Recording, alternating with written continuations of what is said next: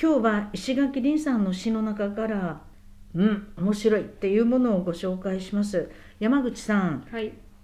ただで行ける一人になれる望みが果たされるで始まる詩なんですがこれ何だと思います？乗り物っぽいですよね。乗り物？でもただで行けるかな。一人になれる望みが果たされる。うーん難しい。なんでしょう。ん、じちょっと実はこれトイレなんですね。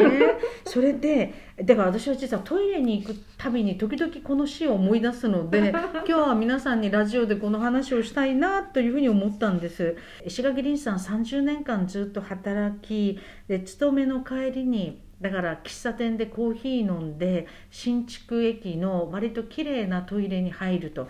でもこの表現がすごいんですよ持ち物のすべてを棚に上げ私は命の温かさをむき出しにする。女子トイレの個室って、まあ、男子トイレも個室ありますう、が、うん。トイレの個室って一人になれる空間ですよね、そうですよね。ニコニコしなくてもいいしうん。ブーッとしなくてもいいし怒らなくてもいいしうん。お愛想笑いをしなくてもいいし本当に一人ぼっちになれるっていう個室っていう感じなんですけどね、どうですか？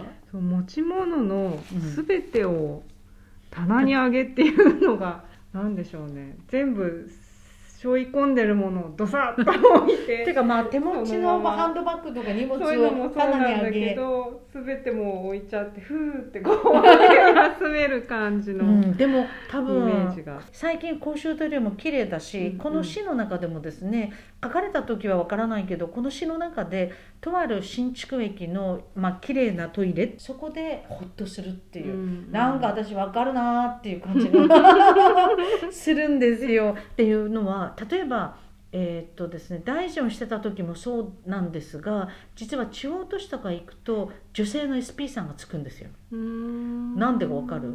トイレですか？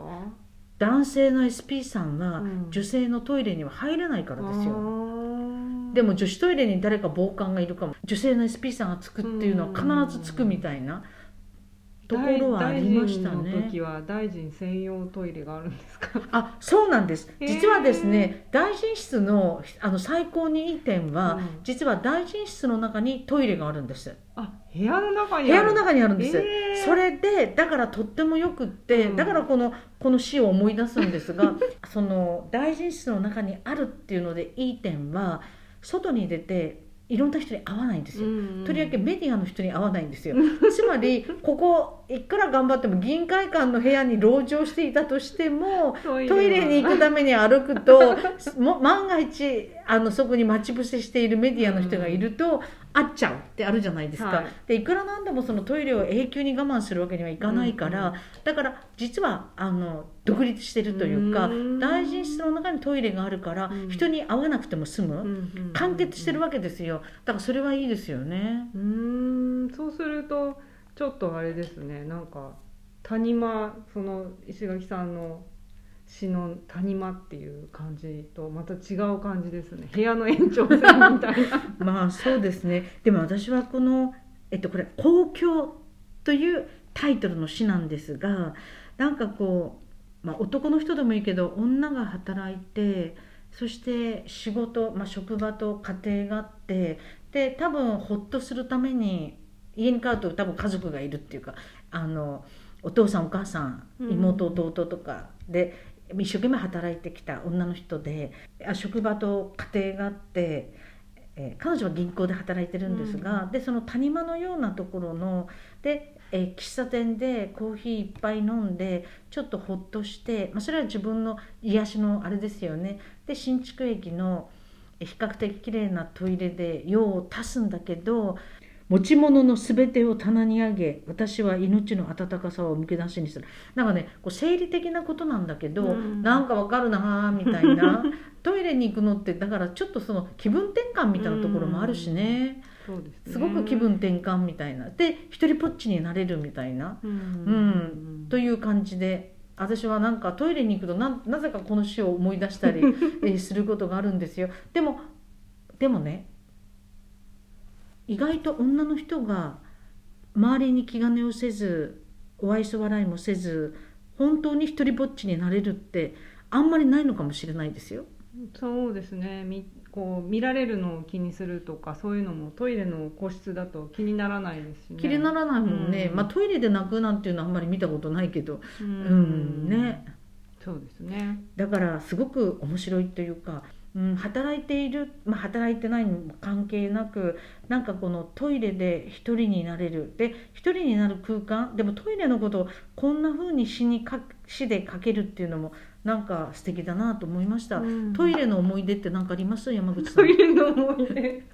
なんでしょうね。やっぱりあの日本のトイレに慣れちゃうと外国のトイレってびっくりしたりしますよね。穴だけみたいなのがなんか羽田空港のトイレが世界で一番綺麗な、まあ、空港のトイレとか言われてて、確かにとっても綺麗ですよね、うん。ホテルのトイレとかも本当に綺麗ですよね、なんかトイレに住みたいぐらい綺麗ですよね。ただ確かにびっくりトイレというかあのいろんながが旅行してると穴だけのトイレとかね。それから意外とその外国のトイレってあの個室って言っても下が結構空いてるし上も空いてるし、なんかまああの用足してるところは見えないけど、うん。なんか隣の音とか全部聞こえるみたいな。だから割とそういう意味ではあのこう機密性が高くないというか、ん。あそういえばこの？の間ニュースで渋谷のトイレが壁が透明になるっていう。そうですね。渋谷のですから代々木公園の近くのなんとかという公園に、あの透明のトイレができて、うんうんだ公衆トイレで外から、もちろん個室はいくらなんでもうんうん。透明ではないけれど、外から見えるっていうので透明むしろキラキラしてるし、うん。なんかいいかもって安心っていうかね。変なこと言うと外からの目があるから、うん。安心とか、うん。子供とか襲われないとか、まあ、そうそうじゃないかもしれないけど。防犯上の目的で一応透明にしてで使う時に鍵を閉めると半透明というか曇りガラスになって見えー。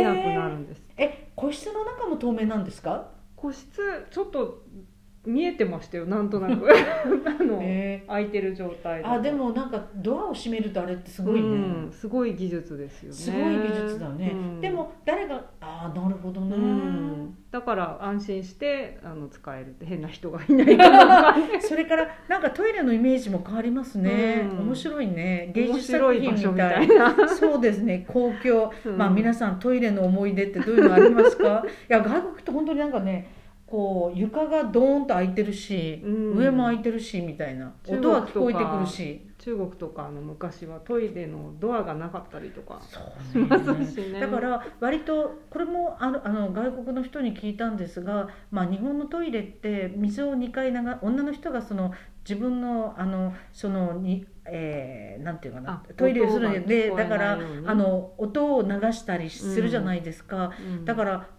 ある意味言うとすごく清潔というか、うん。なんか不思議というか。でもその、えーとまあ、国にもよるけど外国に行ってなんか床は空いてるわ上は空いてるわ なんかあの用足すところは見えないけどなんかスポンポンのポンみたいな音もガンガン聞こえてくるわみたいな。さというのと随分違うと。うんそうですね。そうですね。私子供の時はボットン便所みたいなのありましたよ。ああ昔は、あの車で回収というかうん。推薦でうん。小学校とか推薦でなかったです,、うん。です。まああの中学高校なんともちろん変わったけれど、うん。今はどうなんでしょう。今はもちろん変わってると思いますが、うん。でもあのいろんなトイレがあるでよと。今はあとあのそれこそ病気の方も入れるように車椅子でも入れるように、男女関係なくとかいろいろ配慮がなってますよね。そうですね。はい。でもこの「公共」という詩石垣凛さんの詩をご紹介しました